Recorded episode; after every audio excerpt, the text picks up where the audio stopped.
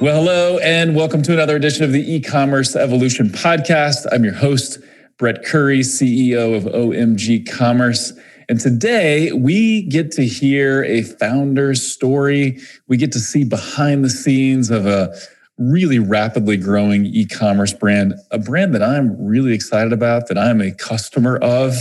And so I can't wait to dive in and let you hear the origin story of this brand and also what they're doing now and how they're growing and, and excelling. And I think there's going to be lots here for you to learn from. And I think it'll be a lot of fun as well. This episode of the e-commerce evolution podcast is brought to you by OMG Commerce Resources. That's right. Here at OMG Commerce, we want to help make sure you're educated and in the know to capitalize on the latest tips, tricks, and strategies to help you grow your e commerce business. So if you go to omgcommerce.com and under resources, click on guides, we have some cutting edge free information for you on things like how to dominate with Amazon DSP ads or how to use Amazon sponsor brand video ads and how to craft the perfect ad. We have several guides on how to capitalize on YouTube ads from creating the perfect ad to knowing when you're ready to scale.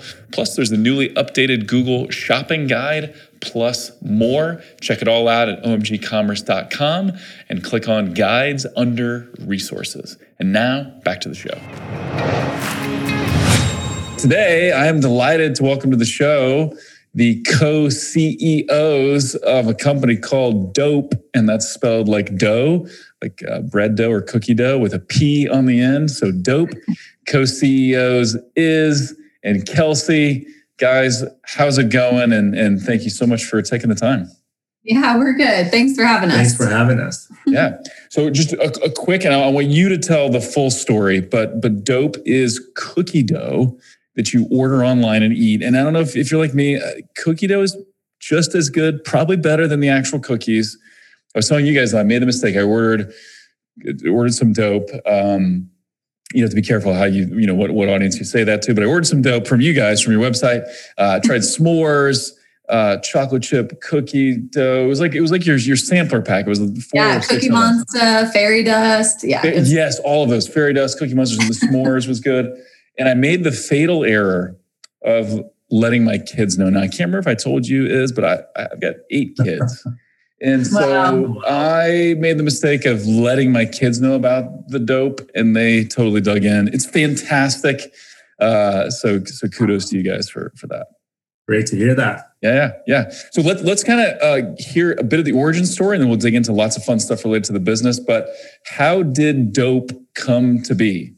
That's awesome. I love like origin story. I feel like I'm an X Men. Like, what was my origin story? like, we're gonna have a whole. I need a movie trailer that's like, and then she, you yeah. know, it's gonna be awesome. When I, when I tell my kids, I was talking to the founder and the co CEOs of DoughP. They're gonna be like, what? You you will feel like a superhero to them for sure. Oh, that's awesome. So cool. Yeah. So um, origin story for DoughP. So I'm the founder of DoughP. Um, we are co CEOs running it today, but I was by my lonesome uh, four years back. We just had our fourth birthday for DoughP, Congrats. and this crazy idea that people might like cookie dough as much as me. I had been working in tech for ten years, uh, had not any experience at all in the food industry aside from working at Nestle Toll House like cafe, you know, being a cookie cake decorator when I was 15. Nice. Jumped into corporate America with with my time at Intel and uh, really just like dove into that and had had lost a lot of um, those like outside passions, the stress and anxiety of corporate life. I leaned on alcohol and ended up developing a really unhealthy relationship with it over those years, and lost sight of all those other things that I loved in life. And so I got sober in 2015, which was like the best Congrats. decision.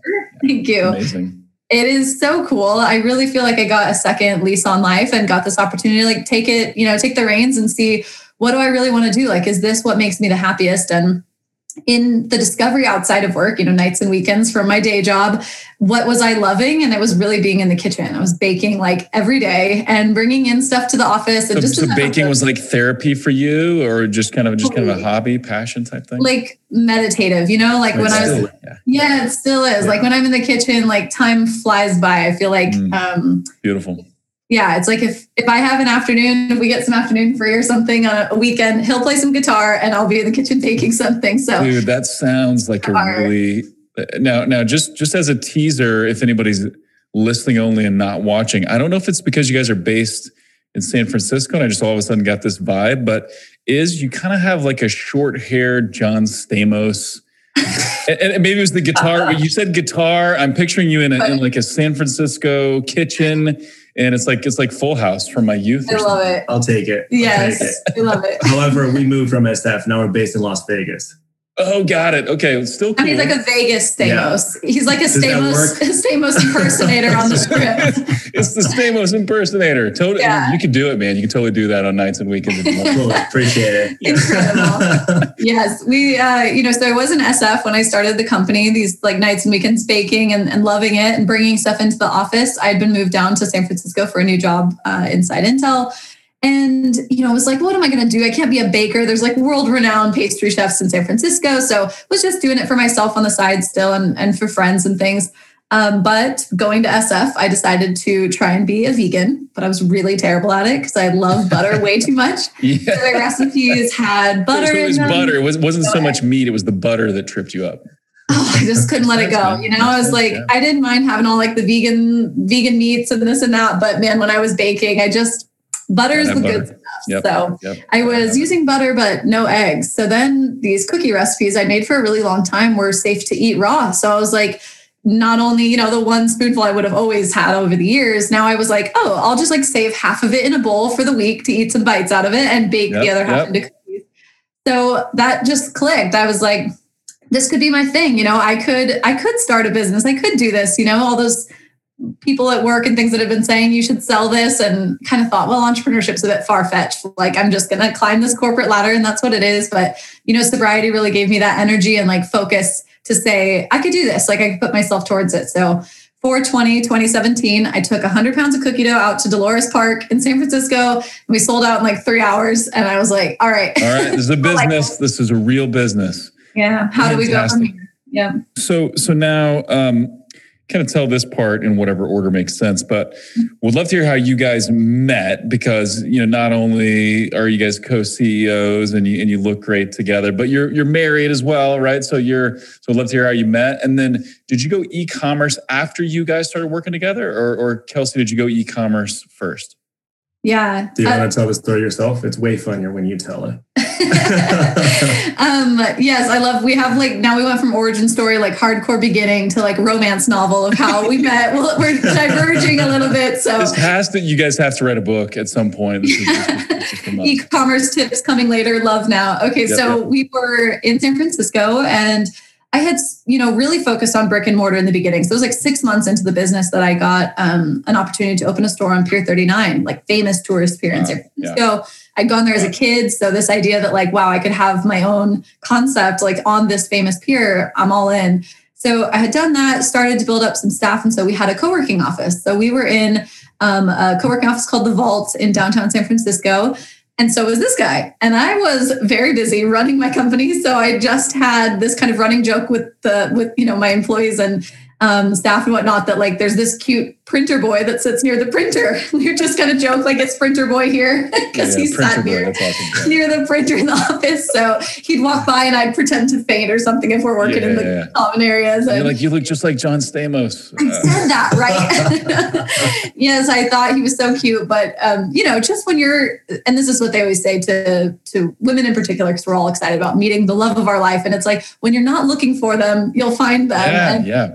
You know that's actually absolutely what happened. You know, I When, was when you're so baking cookie dough and no one is watching, you will find the. Exactly. Actually, everybody was watching at that point. Um, what a, More what a cool story! watching. So you're you're baking, you're running a company, you're managing employees, you got your dream location on Pier 39, and so.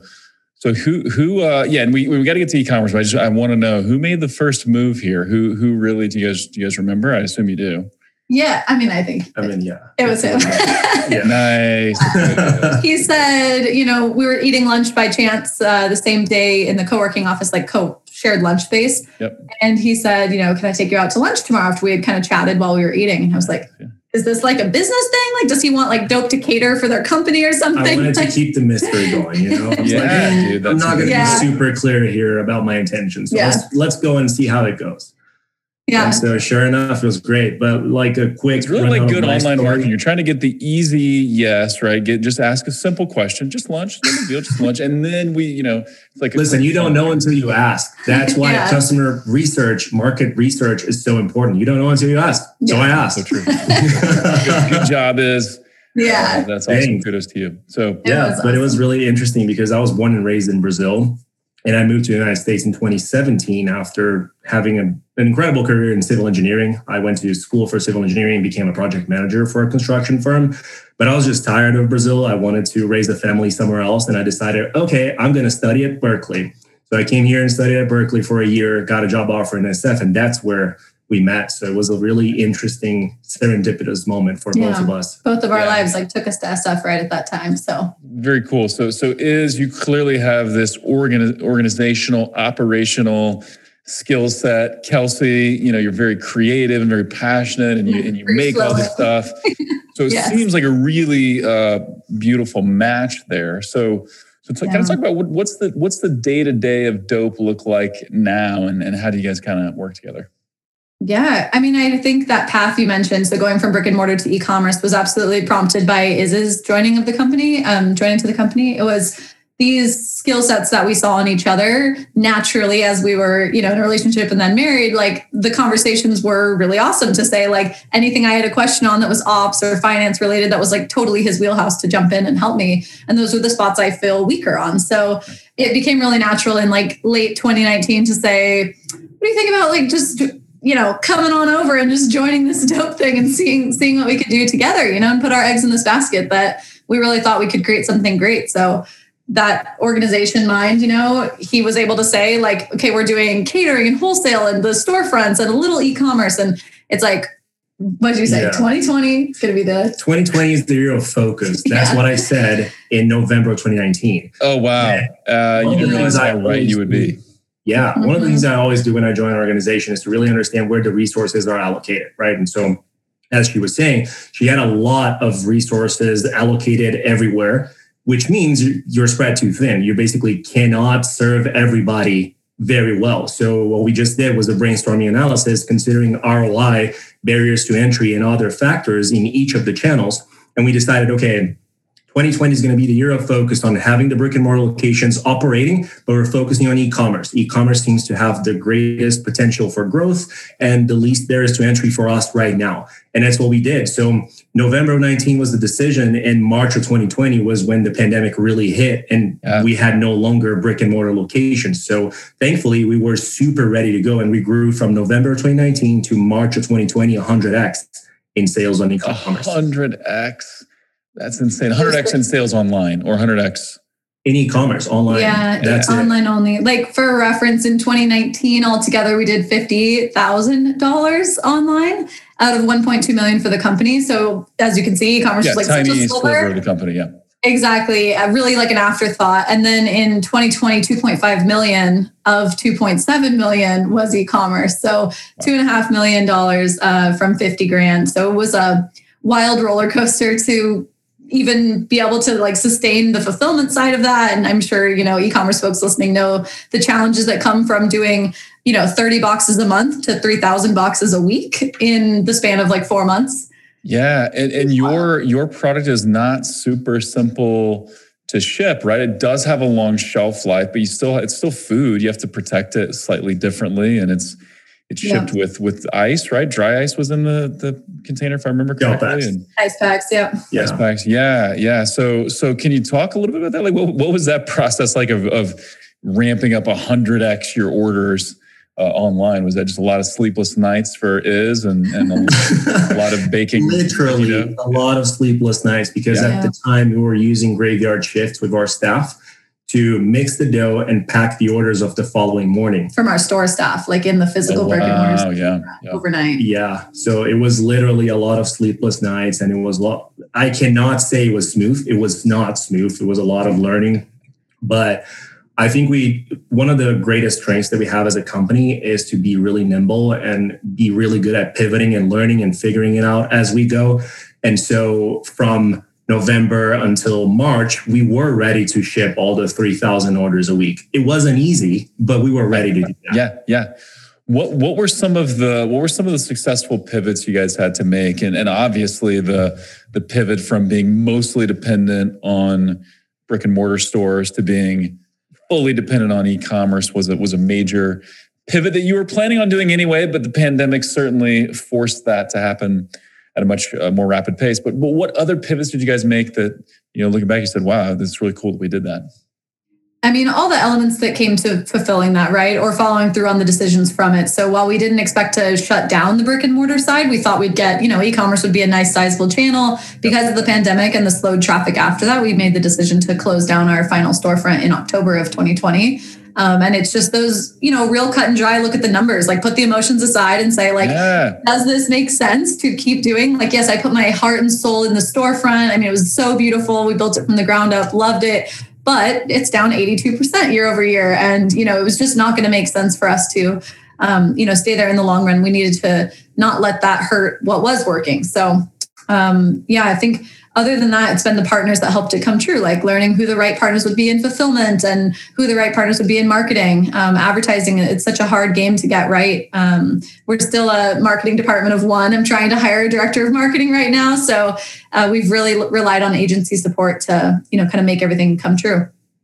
That's awesome. So yeah, finding the right partners is, is key. And, and I want to I want to kind of dig into one thought there that you mentioned and you kind of alluded this in the beginning that hey, that like that Pier 39 location, that was your dream location, right? It was it was iconic. It's where you went as a kid or whatever. And it so it, it I think we have periods in time like that as entrepreneurs, not always pandemic related, but where we have to make a really logical choice to move away from something that we maybe have a lot of nostalgia or a lot of emotion wrapped up in that. So, what was that decision like? And did, did you guys kind of labor over that, or was that was that just a clear cut, easy decision? I think it was like, you know, someone who's more removed from the emotion of it. It was quicker for him to say, like, we should definitely close the store if we can. And I'm like, but maybe we could keep it. And like, what about if we were able to convert them into e-commerce customers and like, you know, use it as a marketing engine and and, and like, you know, there is all this other kind of a dreamy lens we could have put on it, but it, it was it does take sort of having that checks and balances. You know, I think of if I was still a solo founder, no no co-CEO by my side, like it would have been really difficult to make that call on my own. So I do I think, and recommend to anybody else, have a counterpart that can really tell it to you straight and bring the numbers to the table where it's it's hard to say otherwise. Yeah, yeah that's awesome. Um, so I think one of the, the ways we learn best, right, is, is is seeing what other people got right and also learning from other people's mistakes. So let, us start with what you get. What you guys get right from the beginning? Uh, what, what do you feel like you just right out of the gate you, you kind of nailed, and that's helped you know propel you and keep the success going? I mean, the product. We can start with the product. yeah, the product. Right? Yeah, I haven't changed the recipe in four years. So, yeah. Wow, and that's changed the recipe in, in four years. That's awesome. Now, are yeah. you adding new flavors or did you kind of launch with all those amazing flavors? Adding new flavors. So we've had the core four, like the one you got in the sampler pack. Those four have been around, you know, pretty much since day one. Um, and the, you know, the base of the recipe and how we make our dough, you know, from the start has not changed the whole time. So we do always come out with new seasonal stuff like red velvet cupcake for Valentine's Day. And, you know, we're always kind of releasing new unique flavors. But sometimes we can't pull down because customers are so upset when we sell out of them. They're like, bring it back. We did a nostalgic flavor in January from the 90s, did like a Dunker Dunkaroos inspired cookie dough. And okay, like okay. when it sells out, like tear the walls down. People are so upset. They're like, when is it coming Don't back? Take away my Dunkaroos. How dare yeah, you? Like they're very upset. So yeah. Uh, yeah, so that's that's been good. And I think the other strong thing that ties in with the products has been the brand, like really being so firm from very, very early days on like why we exist, what we sound like, what we look like. You know, we want to talk to you like a friend. It's all about authenticity and our mission around mental health and addiction recovery. So it's um it's a commodity. Cookie dough is something you could make at your house, but we're really trying to wrap a a bigger purpose around it and like each purchase goes to support these issues and you know there's just so much more to it and i think that's really resonated with customers from the start yeah, yeah your brand is amazing. I mean, first of all, I love the name DoughP. It, it's it's really cool, and you know, just like you said on your home uh, homepage, you know, edible, bakeable, and ridiculously tasty, and it's just got this fun vibe. And uh, yeah, you you've just nailed the branding. And and as you read stuff on the site, and as you even I remember the the the card that came in the the the sampler pack was really relatable and fun and talked about you know the fact how, how long it would last and yeah. how you can enjoy it it was just it was a really fun experience um so yeah i would totally agree product brand nailed those uh, what's else you feel like what's that I mean, I was actually going to say another thing that was really good from the start. Um, so, my background as a civil engineer, I've always focused on numbers, right? I've always done financial analysis and production and operations analysis. And so unit economics was something in my DNA. So when we first started, instead of trying to ship one container of cookie dough, we've always shipped kits of container. And so there's always this analysis of like what does make sense to ship considering the cost of the shipping label and whatnot. So that strategy was right from the start. And I think most e-commerce brands do that strategy. They they can't just ship a unit product um, they have to make sense on unit economics. Totally makes sense. And and have you, so you guys have always done packs. You've always done like four packs. Yeah, four packs. We used to do like six packs back in the day because we had these tiny jars before we moved to the situation we're in now. So, yeah. but yeah, always kind of like a kit and you know, it helps on most of the part of like a new person coming in. It helps to have decided for them, like, here's the best ones to try. And like, that's why we do the bestseller pack. But then the build your own pack is super popular. Like, that's the most common, like, second step in, you know, repurchasing. They're coming back to be able to customize theirs and say, okay, from that, I love these flavors. Like, here's yep. the ones I want to get and mixing and matching um, pints in a two, three, or four pack. The sampler pack did make it very easy because I didn't have to think about, okay, all these flavors sound amazing. It'll be great to try them. Yeah. Um, have you had many people say, hey, I just want to order one? Have you had pushback on the the the the uh, four packs, or has it always been fairly smooth? Yeah, we get we get that pretty frequently. Like in support emails, you know, tickets or um, social media on comments on our ads, you know, saying like, "Oh, I just want to buy one," or the comparison where they're like, "Oh, at the grocery store, I can get Nestle's for three dollars or whatever," and it's like, "Yep." Sure can. like, but is sure it homemade can. cookie dough? No, it's not. Yeah. Yeah, like it's it it does taste really not that great. So they tried to make like an edible one about two years after I had launched, and um, it's so different than their core product. It's like yeah. it seems like they really couldn't get this step to like just turn the taste of the regular Nestle into a safe to eat one. So yep. it's very very different, and um, yeah, it is at a very low price. I mean, they're a massive, massive, you know, conglomerate out there. So they're always going to be able to beat us on price. But um, like I said, that's why it's so important to have such a strong focus with the brand and what our business is enabling to happen in the community around these issues. And um, that's just, that's a lot more than you could say for buying a pint of Nestle. So I think, you know, we looked at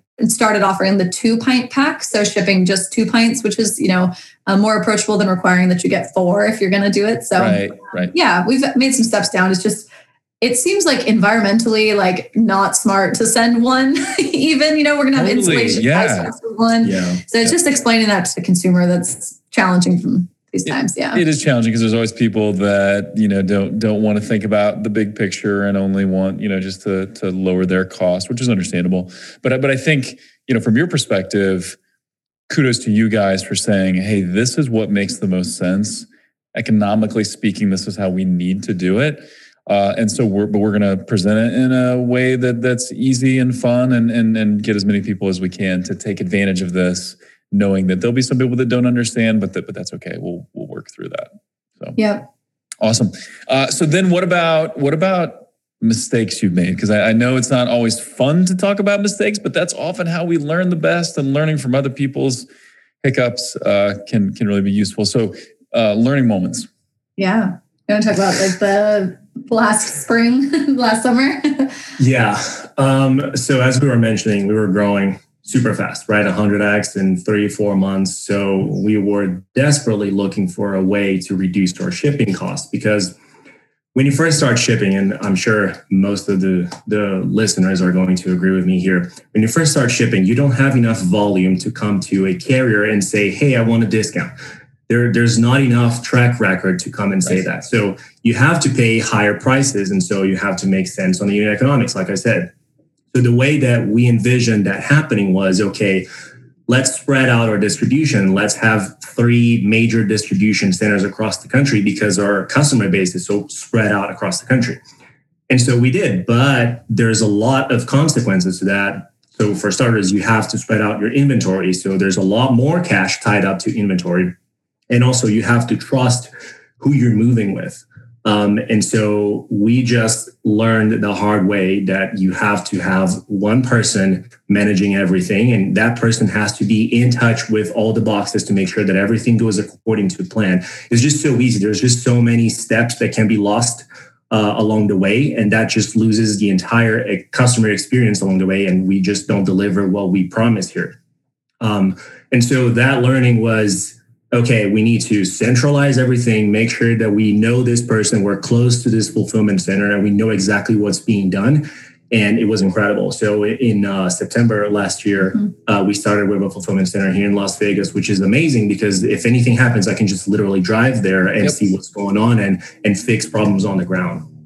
That, that's awesome. Yeah. So you know you identify a, a, an issue or an opportunity hey to, to improve customer experience we need to, to distribute our, our shipping but that creates some some challenges uh, as well. Yeah. but, but sounds like, like you kind too of big too fast. Yeah. like we spread out too wide where it was a little bit out of reach um, without knowing you know those warehouses closely enough. Yeah. yeah. And in September, we already had the track record to come to shipping carriers and say, hey, yeah. so here's what we have now, here's how much we're shipping.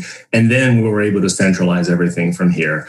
Um, I think it was a really interesting learning experience that I would like to share. Please don't spread out your inventory too thin too early. Yeah.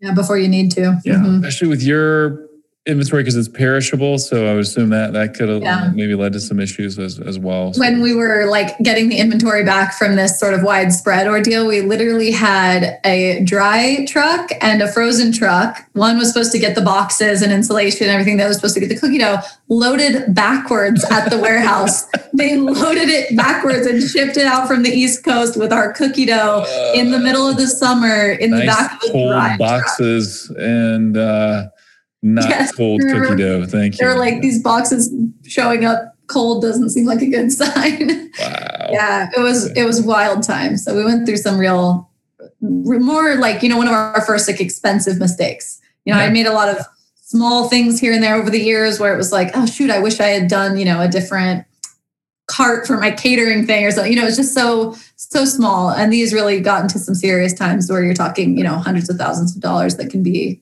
in jeopardy. Yeah, which is super painful and, and, and can be sometimes like mentally, emotionally crippling. But but sounds like you guys pivoted mm-hmm. nicely from that, and, and now you've got your warehouses in order, and you've you've got your discounted shipping, and so you moved ahead. Obviously, you want to avoid stuff like that if you can, but we can never avoid all of it. So you just got to learn yeah. from it and, and move forward, right? And any other takeaways from that?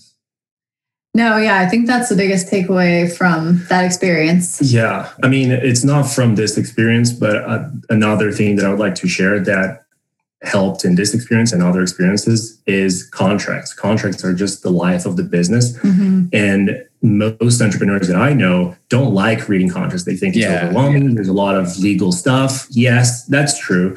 But at the same time, that's what's going to regulate the relationship you have with your vendors and clients. Mm-hmm. And if you mm-hmm. don't pay attention to it and don't negotiate the material points for you, you're going to be in trouble in case anything goes wrong. And it may. Yeah. And it's likely to. I yeah. think I had such glossy eyes at the world. I really thought, like, oh no, these people seem great. Or I got like referred to work with them. And I really, before Is joined, like, I'm ashamed to say this because no one else should do this, but I didn't read a single contract that I signed probably in those first, yeah. you know, uh, three years of, of the business um, before he jumped in. Like even the Pier 39 lease, like I, I really don't even think I had a lawyer look over that lease. I was just like, if I need this space, this must be what I need to sign. And I signed onto a personal guarantee and, you know, all these things that now with his eyes looking at a contract would just never go. So um, that ties in with like a piece of a nugget of advice I would have too is like don't wait too long to bring someone to the table at the same kind of stakes as you.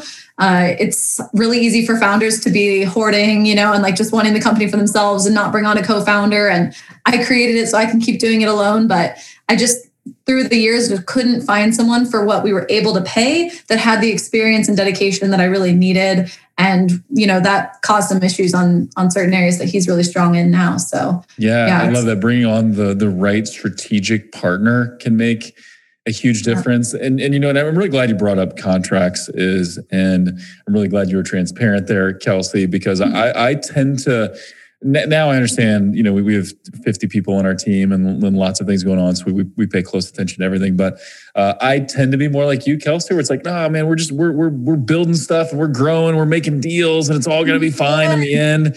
And yeah. you can do some really stupid things if, if you uh, focus yeah. on that exclusively.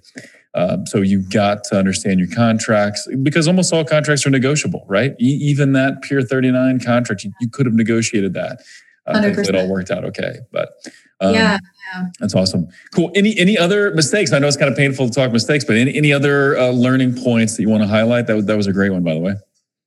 Um, you know, we've I think one some of the agency decisions when I think about advice I pass along for that is like go with your gut. You know, we've had some times where we went with someone and I was like, huh, I'm like morally opposed to this person as a human, but like they seem to have good performance. Let's do it. And then yep, it's like, yep. that was an awful idea. So I think, you know, we've just been proven when you feel like, wow, this seems like a really good person I would want to, I mean, virtually like hang out with every day. Like they become yep, like your best friend.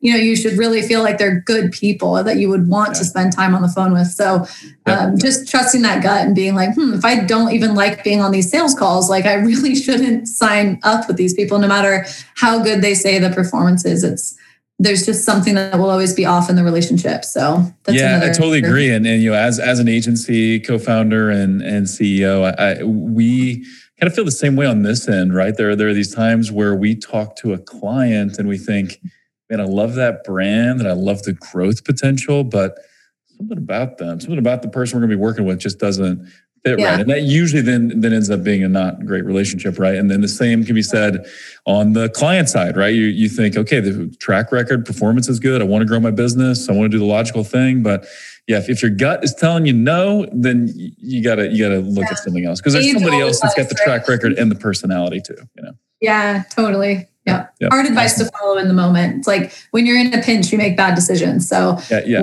needed to hire an agency or a person or whatever. We've always, you know, not made as good of a decision. So trying to give yourself the lead time to say, yeah. it's okay if this one doesn't work out. I'll find, let's keep interviewing, yep. let's keep searching. I've been interviewing for this director of marketing position for how long? two months. Yeah, like just yeah. over two months, I think. Good. So I mean, good that you're yeah, good that you're being patient. Yeah. We're actually looking to hire a marketing coordinator right now. If anybody's listening, uh, hit me up. Uh, nice. But yeah, it, it, or, or hit up DoughP as a marketing director. Uh, hit up Kelsey and Is there. Uh, but you're you, that's totally accurate. What we look for for hiring an account manager, Google specialist, or Amazon specialist, or whatever, we will try to make that listing earlier than we need to, mm-hmm. because I mean, you can't have discipline, and when you're under the gun still really wait, you know, to to say yes to someone. But it's mm-hmm. a lot easier if you if you just don't have that pressure, right? When you when you when you totally. have the time. And, and one of the things I heard this quote, it was on I think it was on the Tim Ferriss podcast. I can't remember who said it, but they uh, they said if if it's if it's not a, a hell yes, it's a no. And yeah. so we then they were just talking about like anything in your life, right? And yeah. so we started we started implementing that though on the hiring side, right? If it's not a super enthusiastic yes, then it kind of needs to be a no you know? Yeah, so. that's awesome. It applies to the fundraising world as well. Like I think mm about it with uh, trying to find the right partner. If you're waiting to raise until you, oh my gosh, need the capital, like, and you're freaking out if you don't get this, you're going to seem desperate. You probably won't even be able to get an offer, or you might close with a partner that wouldn't be the best, um, wouldn't be the best partner for you on, you know, the fundraise side, whether it's an angel or a VC or, or who is it, you know, they're going to be a partner in your business. It's more than an agency. You know, they're going to have like a piece of your Dude, that's like that's like getting married right there. I mean, it's like the business equivalent of, get, of getting married for sure. Yeah, totally is. So when you're in a pinch, you make bad decisions, and that's across the board. Yeah, yeah, awesome. Really good advice. Well, let, us get into a couple tactical things just just for fun, and, and, I do want to underscore how much I love your website. I know I said that already, but the, the branding is on point. It's easy to shop. It's easy to to browse. Uh, just just really really like it. Um, let's talk. I'd like to dig into maybe some some traffic things that are working right now for you, and and then you know some some conversion tips potentially. And let's start with the website. Um, what what are some of the things you guys have done you know over the last year or so? I know you've been growing hair on fire type speeds. But mm-hmm. what have you done to increase conversions, to improve checkout, and anything along those lines? Yeah, I mean, overall experience stuff on the site. So I would say, like, maybe six months ago, we started to think of a couple other areas to really bring in the mission into it. So, like, when you click add to cart on the bestseller pack, it literally shoots confetti out from the add to cart button and says, like, your purchase supports addiction recovery. So, these little reminders that, like, you know, and that's a we're all in e-commerce trying to make sure they get to checkout and that they complete the checkout. So that add to cart moment, adding a little bit of excitement and like a little reminder of what this purchase will help do. Um, we have that at the bottom of the mini cart as well, some support that they'll have. And, and having a mini cart was a decision too to try and reduce friction from like being on the site shopping to getting to checkout. Um, in the mini cart, we've got some upsells. So we've got this was like a custom built solution by our dev, um, not an app or anything that I can recommend there, but um, just uh, different products get served a different upsell opportunity. And right now we are with a shipping threshold, like to get free shipping on orders over 65. So we tried to line up all of the upsells to get them there. Like the hope is that for most of the scenarios, like adding that next upsell there will get them to free shipping. So they're more incentivized to add, you know, a two pack upgrade, like get an extra two cups with your order or um, double up and save and, you know, that sort of thing. So getting a discount on something if you get two of them little things like that in uh, in the cart. Yeah, I really like that, and in the and it looks really cool. I'm looking at right now. I added the bestseller four pack to my cart, and just below it it says double up and save, and you get the nice. We'll save five percent, and the price, the original price marked out, the new price there. It's handy. So so when you when you added that, what kind of lift did you see for your AOVs? I know I'm kind of putting you on the spot. So if it's a rough. No, it's totally fine. I mean, I definitely, from when we first launched this new site with this mini cart in general, and we had a two pack upgrade with like two pints that were being offered on any order, anything that had been put in the cart that was already cookie dough, so that we weren't adding the complication of installation and ice packs for someone who bought like a sticker or like yeah, a spoon, yeah, yeah, like some merch. So for that, and that was 25% of orders were um, doing that two pack upgrade. So was pretty significant. Nice. That is um, really significant. That's awesome. Yeah. Uh, that was a $12, I believe at the time, yeah. right? Yeah. So I think right. it was like 12 or 15 um, to get the two pack. And that was great. Extra bump. You know, we had been like really around like a $43 AOV pre new website. And then once the new site launched with that, we were up at 59.60. So um, really good movement there. Uh, we've, you know, juggled back and forth with the shipping, like having, you know, there's this option to kind of bake some of it into the price and have free shipping or um, you know what we need to do on the entry SKU to make that more affordable for an entry um, purchase. So there's a an app. This is a fun like app tip that we're going to start using called Ship Scout. So a way to A/B Ship test. Scout. Nice. Yeah, A/B test shipping prices. So ooh, I like that some, a lot. Yeah, right. It's like these little incremental things because if seven ninety five versus nine ninety five has a you know twenty percent higher conversion rate, like great, it's totally worth it. So um, we just have to figure out kind of what that trade off is and and how significant it would be. But that's a great app. Um, some complications you'll need a dev's help for if you have other areas around your site that are mentioning you know free shipping over x amount or what the shipping price is but um, all all doable with the with some help of a amazing wizard developer. Yeah yeah. And, and it sounds like you guys have been playing with uh, not just the number of of um, cups in a in a shipment but also the size of the cups. I see five ounce cups 16 ounce pints. Um, any any learnings there? Did you launch with just one size originally, um, or, or, any any learnings that you've gained from that? We've always had two sizes, yeah. So when we first started this, um, like I said in November of 2019, we still used plastic jars, and she had already started to do these plastic jars at the store. So what I did was, okay, we already have these. or Steph is already trained to do this size. So let's try and do the, these two sizes. She already had the 16 ounce and was a it was point. four and 12. Yeah. Oh, the little 12. square glass Talenti looking jars. Okay, well, yeah, yeah. There you go. 4 and 12. Plastic, but yeah. Um, and it worked quite well. Everybody kind of already knew, everybody that knew the brand knew the sizes that we used to um, serve in. So it kind of worked. Um, we just moved to a five and 16 ounce because it is more widespread use of the 16 ounce cup and a five ounce cup versus the four and 12. Uh, so it's easier to get the packaging and easier to source. And also in the minds of the consumer, it is yeah. easier to assimilate the 16 ounce pint versus like a 12 ounce. What is yeah. this? Is it is it big? Is it small? How many servings? Yep. Yeah, 16 yep. people are like, oh, like an ice cream pint. You know, they kind of get it. Exactly. Yep. Yeah, the, that pint really clears it up for sure. Mm-hmm. Yeah. Um, curious. So I noticed you've got you got Shop Pay on the site, and and I you know buy from a number of Shopify mm-hmm. stores, of course. So I, I enjoy using Shop Pay as a consumer. When you guys added that, when that came out, did you guys see a bump at all? And and and do very many people utilize that? Um, yes, a lot of people utilize it. I think we're like um, 70% shop pay checkouts, nice. and then like the probably 20% is PayPal.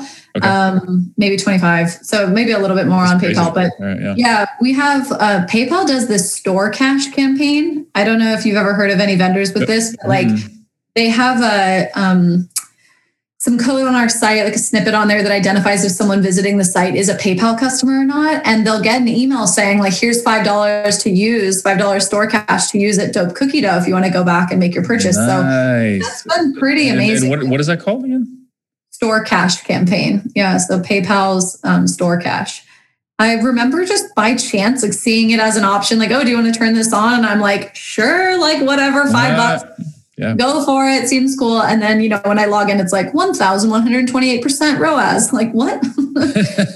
it's, pretty cool. So, yeah. That. Yeah. And when you got 20% of your shoppers are using PayPal anyway.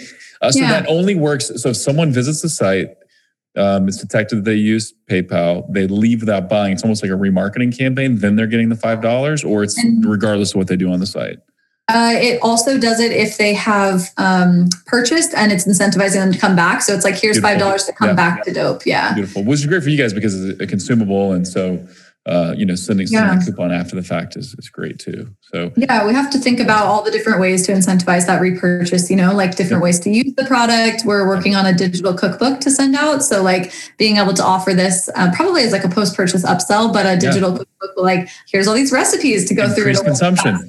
Absolutely. Yeah. yeah. Like get, get you eating more. So you start ordering more. Yeah, yeah. So I want to get into some, some traffic tuning where we just have a few minutes left. Uh, but um, what, what about other loyalty things you're doing? Are, are you looking at subscriptions? Are you doing uh, anything else special to get that repeat purchase? What, what are you doing there? Yeah, we have a rewards program. So our Spoon Lickers Club. Uh, Spoon Lickers launch. Club. Yeah, I love that. Yeah, in February. So you know, it's only as good as it's marketed, though. So it is kind of like hidden on our site right now. Uh, somewhat of a soft launch, if you will, while we got all the rest of the email flows and everything in place for that. So you know, like a birthday bonus point email and things that'll come out. Um, in that regard. So there's a little bit more like tight knit integration that we need to do to really make it come to life on the site. So at every point, you're like excited about coming back and knowing how many points you're going to get for a purchase.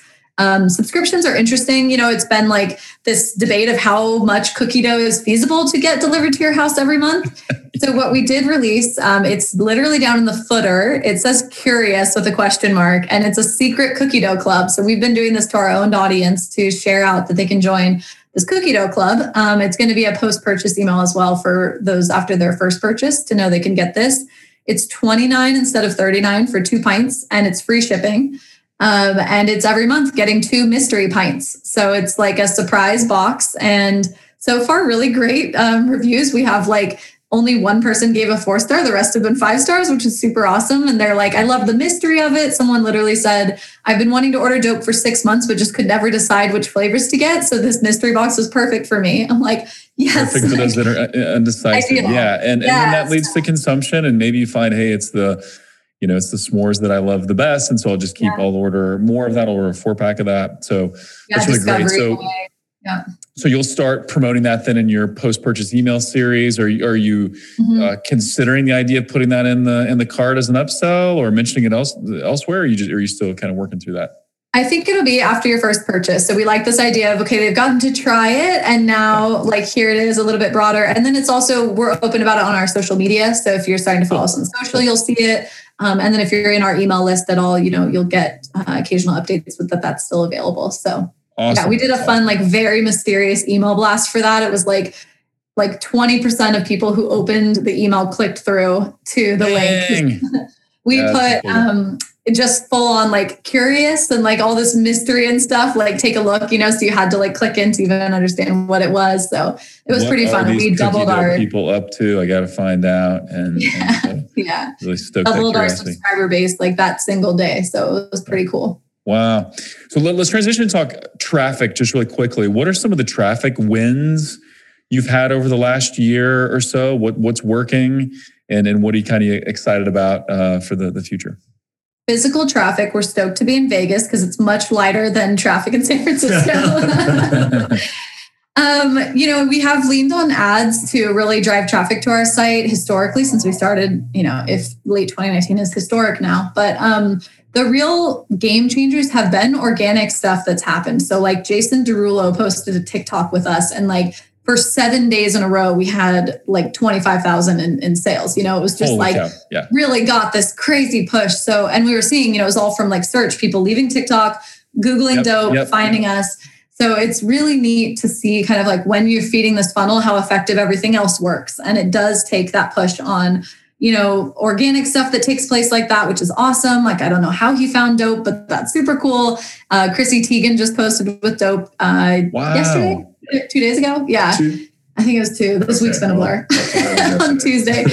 And uh, you know, it's like super cool to see what people are willing to do when they just see someone they love with it. They go out and search for it and do it. I mean, we've had way better success with any of the organic stuff that's happened than honestly most of the paid influencer work sure. we've done. Um, and we're pushing into a bit more with press this year. So we just hired a PR agency and I think that's the best thing for us with driving traffic to the site is like getting really interesting things for people to talk about where it's, you know, exciting and unique and gets more eyeballs on our site because then Google and Facebook, they can all work their magic. Granted, iOS 14 is trying to ruin our lives, but like, it, you know, it is, it is. I said on yeah. LinkedIn the other day, I'm like, does anyone else feel like iOS 14 is like our Y2K for e-commerce managers? Like, Dude, it, it, it's kind of feeling like that. I mean, things are still going well here, and obviously we're just a few at the time of recording, just a few days into the iOS 14.5 release but things are going to probably get weird for a little while. So we'll we'll see what happens there. But uh, yeah, a couple things there. I think your brand is is perfect for influencer marketing. We don't do influencer marketing, so it's not my area of expertise. But I've interviewed a few people on the podcast that that are, are great at it. Uh, one is Sean Frank from Ridge Wallets. He's got an amazing influencer approach that that he uh, teaches. But yeah, who who doesn't love cookie dough? And also, it's so fun to talk about cookie dough. So I think influencers could be lining up. Is, is that something you're kind of planning on? Is, is, is pursuing some influencers potentially? Yeah, we are working in that realm. And I think, you know, one tip I have for anybody trying to do this, um, find people that are really excited about your brand. Yes. I was just talking to another e-commerce founder who literally just goes through the Explorer on Instagram, you know. So if someone's showing up in like reels and stuff, they always have pretty good engagement, like search for your topic related to your store. See some of them, he just DMs each of them paid promo, paid promo, paid promo. And so some of them, though it's kind of a heavy lift to do this, um, many of them with like pretty good engagement are like, oh, how's 10 bucks? He literally is like, I can't tell you how many I've closed for $10 or yeah. like free product alone. And like, they're just willing to talk about it. And then just you send get me some cookie dough and 10 bucks and you yeah, get like way higher ROI than like, oh, $15,000 for this feed post. And like, we just sit there like praying that enough people yeah. go and click the link in their bio. It's like, you know, there's there's just a I think there's a scrappier way to do this. I'm also not convinced that like landing pages are the end all be all for influencer in particular. Like I think consumers are getting pretty savvy that like you've been sent to this like trickery page that you can't click out of. Like, yeah. you know, it's just it's kind of like here's a code for 15% off, go to doughp.com. So this next yep. round of influencers we're going to do, we're going to try um, a little bit looser like that instead of everybody going to a landing page because we're just not seeing the results we want. But if you've got the time or, or a marketing person on your team that could do the paid yep. promo, you know, quick DMs and see who's down to talk about your brand, that's awesome because the people that I've sent free product to and, and they're willing to post. I mean, Addison Rae, we got her address to send her some free product by chance. And like she posted we got 4,000 followers in a day amazing. It's amazing. Uh, and that was free. So it's like, yep. you know, there is just some, you got to stay scrappy. Even as you get big, stay scrappy. I love that. Even, yeah, even eh, when you're eh, generating some nice profits and growth is there and you got paid channels that are working that, you can never put anything on autopilot, right? But if you got your agency running it, you, you don't have to think about it as much. But you should never stop with the the scrappy, creative, hustle type stuff because it just it adds a nice extra percentage to the business that that compounds over time that really can be a massive difference maker um, yeah. you know immediately but also uh, in years to come so uh, yeah. curious is on the on the operation side like what what's what's ahead for you guys any any tips or suggestions or ideas there well, great question. Now is actually the time for us to go into a bi-coastal distribution model. We got the volume and we got nice. the you know the demand is there. Um, so it now makes sense. We're also in a better cash position to tie up more inventory, uh, tie up more cash on inventory. So this is what's ahead now. We are actually on the hunt for a co-manufacturing facility on the East Coast now. If anyone's nice. Anyone's listening interested. co-manufacturing. Yeah. yeah. If you're listening, if you know people, hit yeah. up Is and Kelsey or hit me up. I'll connect you. And so it's really good stuff. Well, uh, guys, this has been a ton of fun. I love hearing the story. I could keep talking to you guys like all afternoon. This was this was a lot of fun. But I'm sure that we've made people's mouth water a little bit, not just for good, you know, e-commerce growth, but for some cookie dough, for some DoughP. So if, if people are, are listening or watching and they say, okay, I got to give this a shot, where can they go to, to get themselves some DoughP? Yeah, doughp.com. So thank you for spelling it out in the beginning because people do get confused listening to this. It's D O U G H P. It's like dough with a P on the end.com. And we're at DoughP on Instagram and Facebook. And we're on Eat DoughP on TikTok, which has been super fun. So, oh, oh man, I, I uh, yeah, would love to hear at some other point how TikTok. Just really quick, for thirty seconds, how is how is TikTok going for you? TikTok is incredible if you have something other than just pushing your product to talk about. So for us, like tons of the mental health stuff, there's sober talk, like there's a whole yeah. sober community on TikTok, really leaning into that. I mean, the comical, funny stuff has done great. Behind the scenes has done incredible. So in our fulfillment center, are you guys, so you got to do like, there, there, has to be a TikTok, and I'm not a, a huge TikToker, but my, my uh, oldest son is for sure. There has to be, you guys have to do a TikTok Is with you playing the guitar Kelsey, you baking in the kitchen. There's there, has got to be some uh, some concept there that would really work. Yes. I like that. Yeah. It's it's really a storytelling place. You know, the algorithm awards you for rewards you for like telling a story and having yep. something interesting that people want to see. So yeah, the ones of like my story, I've done some like green screen in front of the Shark Tank clip and stuff. So nice. it's just yeah. people like to know there's someone behind the business. So put your face out there, get funny, do weird shit, see how it goes. Exactly. I love it. I love it. Uh, guys, this has been an absolute pleasure and a blast. Thanks for taking the time and, and thanks for being so uh, open about about DoughP. Yeah, great to meet you. Thank you. Thanks for having Thanks, guys. Absolutely. And as always, thank you for tuning in. We'd love to hear from you. What would you like to hear more of on the show? And if you haven't already, we would love that review on iTunes. That helps other people discover the show. And with that, until next time, thank you for listening.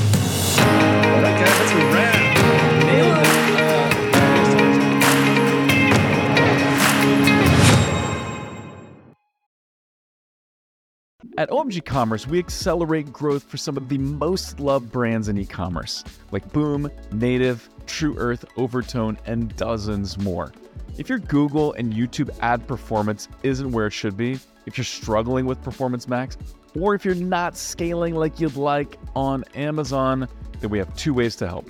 One, we have amazing resources that are free for the taking, like our top YouTube ads guide with lots of examples, our PMax checklist, or our Amazon DSP roadmap, plus many more. Or hit us up for a free strategy session. So go on over to omgcommerce.com and click on Let's Talk to request that free strategy session, or click on resources and guides and pick the guide that's right for you. And now back to the show.